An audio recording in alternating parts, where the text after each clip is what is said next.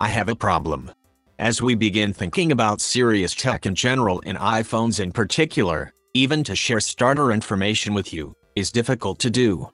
Without assuming that you already have a computer or iPhone, or at least have access to one or the other. Remember in earlier episodes of Blind How when I talked about the three ways to get on with doing whatever you want to do? They are get someone to do it for you, get someone to help you do it, and do it yourself. This is one of those get someone to help you times. But first, here's a tip for making notes and remembering things like phone numbers and recipes. You need a little handheld recorder. It doesn't matter what kind, so long as you can record stuff on it and then play it back. The key is that you can record things yourself or have someone else read while you record. You can then listen when you want to listen and at your preferred speed. To get started with your iPhone, do two things. First, get someone to get it up and working for you. Once it is working, press the home button near the bottom three times very quickly, or if there is no big round button toward the bottom on the front of the phone, press the button toward the top on the right side three times very quickly.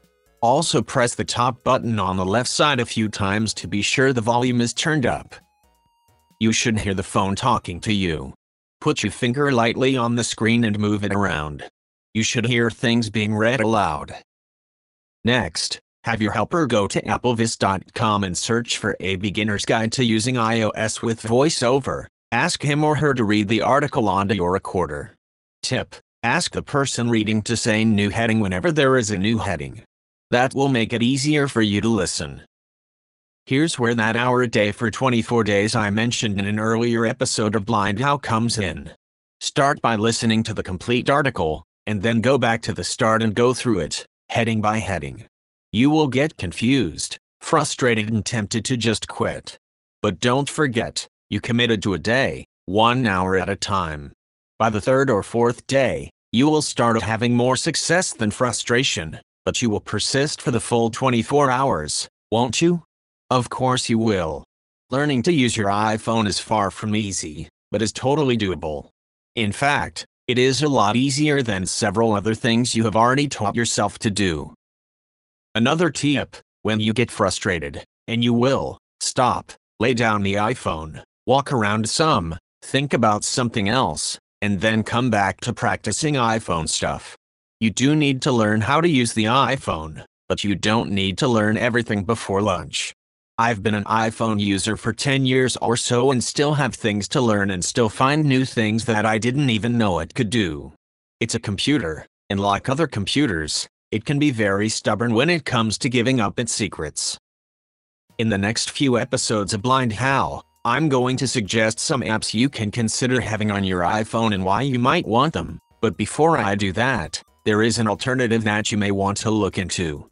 It's a tech device that can do a few of the things you will want to do on your iPhone. It can read books, magazines and other things that you have or can get in a digital format, including talking books.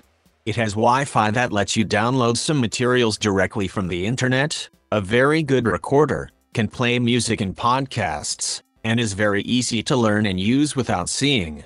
You likely would need no help from someone who can see to become a proficient user.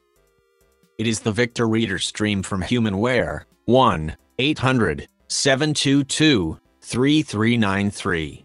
As of when I am posting this episode of Blind How, the US price is $425. The additional good news is that there is an excellent audio tutorial for it from mysticaccess.com or call 716 543 3323.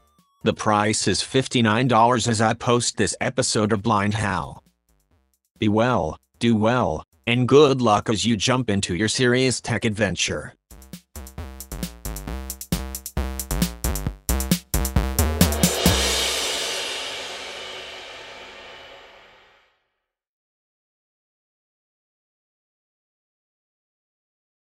Do you have dreams that you want to achieve but are scared to do so due to self doubt, fear, and other people's criticism?